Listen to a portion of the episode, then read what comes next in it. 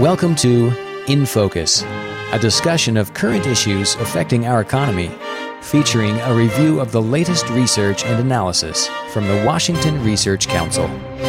Hello, and welcome to this week's episode of In Focus, a podcast from the Washington Research Council. This is Mary Strau. I'm joined today by my colleagues Emily Makings and Kriss Sjoblom. It is Monday, November 2nd, as we record this. Uh, we're going to start off with Emily, who has some news about charter schools. Yes, over the past few weeks, we've had three more requests uh, for the Supreme Court to reconsider its ruling that the uh, Charter Schools Act is unconstitutional.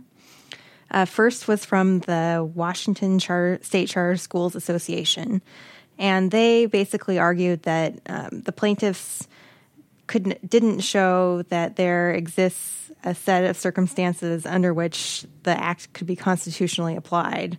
So they're arguing that the court basically changed um, who bore the burden of proof in the case they put it on the state rather than the plaintiffs.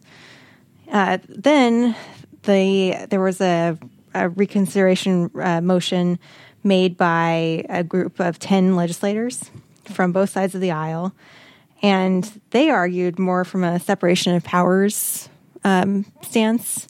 They said that the court overlooks the responsibility of the legislature under the Constitution to make appropriations and to organize the public school system but um, even even so, they said they specifically point to the to the fact that in the 2015-17 operating budget, the legislature specifically said that no um, fund, no common school funds were to be used for the charter schools. They were going to be funded from separate money. Um, and in the the court's majority opinion, they just kind of waved that away in a footnote, and they said that it, didn't matter because it didn't apply from um, uh, it only applied prospectively, which is kind of it, it seems it seemed bizarre to me at the time. It it really uh, yeah, I'm not anything approaching a lawyer. Right, that seemed bizarre to me yeah. too. Um, so anyway, so that's the legislature's argument essentially. And then lastly, the four uh, living former attorneys general in the state also filed an amicus brief um, asking for reconsideration, not on the merits of charter schools at all, um, but uh, merely based on the potential unintended consequences of the of the reasoning of the majority's opinion. Basically, they say that the opinion can be summed up, summed up um, by saying that one, um, the general fund contains funds con- constitutionally dedicated to common schools. Two, the law requires that charter schools be funded from the general fund. Uh, and three, therefore, the charter school law violates violates the Constitution. So I mean, they, they show in their in their brief that you could change that into any number of different programs. Mm-hmm. You could say the general fund contains funds constitutionally dedicated to common schools. To the law requires that Running Start be funded from the general fund. Therefore, Running Start violates Constitution.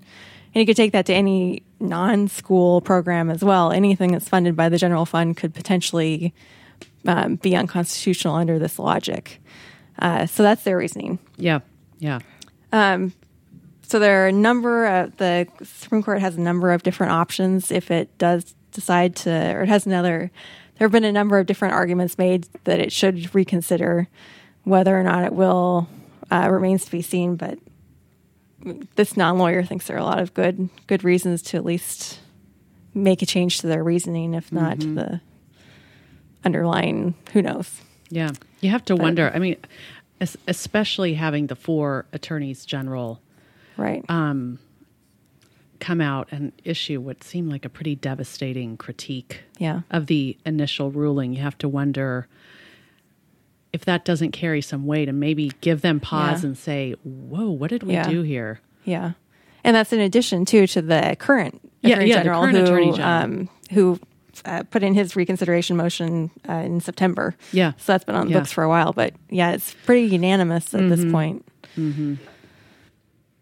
Well, again, we'll just have to, we're waiting and seeing on a lot of uh, various Supreme Court actions. So, um, and as we know, uh, members of the legislature are working on legislation to respond to the ruling should it stay intact and to keep charter schools afloat with public funding. So. Okay, up next, uh, thank you, Emily, for that update. Up next is Chris, who has some new economic numbers for us. Yes, the um, um, last week the um, uh, staff of the um, Economic and Revenue Forecast Council. Uh, these are the uh, folks who provide us with the quarterly forecast of state revenues. Um, released the preliminary November economic forecasts for the state. Um, the uh, to step back, the uh, um, the forecast council um, issues actually two forecasts each quarter. First, an economic forecast, uh, and upon built upon the economic forecast, they also then uh, prepare and release a revenue forecast for the state. Um, so this is the preliminary version of the November uh, economic forecast. It's released, uh, discussed widely, uh, and then ultimately will uh, a version of this will be adopted and then used uh, to uh, prepare the re- the upcoming revenue forecast. Um, this the November preliminary economic forecast will be discussed on Wednesday at a meeting of the Forecast Council. Um, uh, they then will approve either approve, approve this or or make suggestions how it should be modified, and then the economic forecast will be used to as a basis for the revenue forecast, which will be issued on November 18th. Um, the new forecast uh, var- varies only slightly from the the um, economic forecast that was a last economic forecast, which was approved in in um, uh, September. Uh, the big thing I've noted there is there's been some downward adjustment in the forecast for construction, uh, construction employment particularly. Um, offset somewhat by an increase in the uh, uh forecast of uh, employment in manufacturing. Um, this not not clear whether the, the changes here are enough to, to make much difference for the new revenue forecast, uh, but that we'll see how that comes out. Okay, and interesting that new revenue, or yeah, the new revenue forecast will come out right before the state legislature comes back into Olympia for their yep. committee assembly days. Yep, and, this one, have this, plenty to talk about. This no, November revenue forecast. Uh, the importance of that is it's it's um, it's the forecast that the governor will see will use when preparing um, um, his uh, recommend, supplemental budget recommendations um, which then kind of land on the doorstep of the legislature when they come back in in January. Um, there's a the next forecast after the November one will be prepared in February, and that February forecast will be the, the forecast that the legislature actually uses in uh, in crafting its supplemental budget, which is earlier than previous years, right? Is uh, this the one that they moved up? uh, or, back? Uh, this is actually the same timing we've always had for the short uh, sessions, the ones in even numbered years where you're writing supplemental budgets. Typically, it's been that the the the in um, supplemental budget years there's a forecast in February, and then in full budget years there's a forecast in March where we have the longer sessions. Um, last year they moved the um, last session for last session they moved what would have been a March forecast forward to February. Um, thinking that that might help them get out early. It worked so well this year, didn't yes. it? Yes, it did. All right. Well, Chris, thank you for that report. Oh, you're um, welcome. And I'm just going to close out this episode um, with some news that came out last week. Uh, Governor Inslee announced the establishment of a Life Science and Global Health Advisory Council. Um, which will be co chaired by Chris Rivera, who's president of the Washington Biotechnology and Biomedical Association, and Lisa Cohen, the executive director of the Washington Global Health Alliance. Um, as the Puget Sound Business Journal reported, over the past 18 months, the uh, State Department of Commerce has studied um, best practices nationwide for supporting uh, the life sciences industry. Um, and the results they had weren't very good for Washington state. Our state isn't terribly competitive. Uh, between 2003 and 2013, life science jobs increased in our state by only 2.6%. In California, by contrast, uh, they went up 18.25%, in Massachusetts, 15.2%, in Texas, 15.6%, and in North Carolina, 19.7%. Um, Washington has the fewest incentives for life sciences of those states, uh, only two, while other states, the Puget Sound Business Journal reported, have six or seven. Um, and of course, as we know, the R&D tax credit died this year, and uh, as did the what was it, Life Science Discovery Fund as well.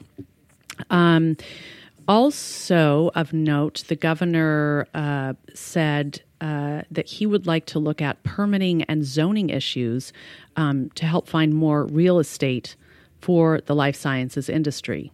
So it sounds like he's um, really tackling this issue. And Chris, you were actually at the governor's uh, annual life science. Yes, event. yes, over at the at Meydenbauer Center mm-hmm. over in Bo- in uh, Bellevue. Um, I say that uh, the governor actually put on a pretty good show there. Um, mm-hmm. Quite impressive in his uh, in his mastery of the facts of life sciences.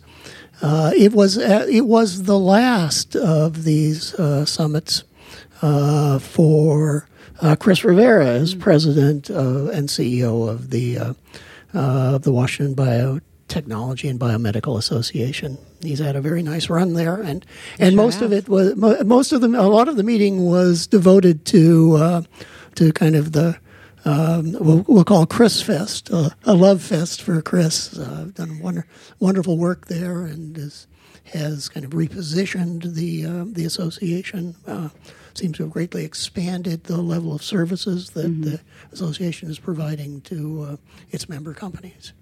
Um, looks like he's going to be he will be staying around here and probably be working in the private sector. All right. Well, we wish him well. And uh, we wish you listeners well as as well. Uh, this will conclude our In Focus podcast for this week, and we'll talk to you next week.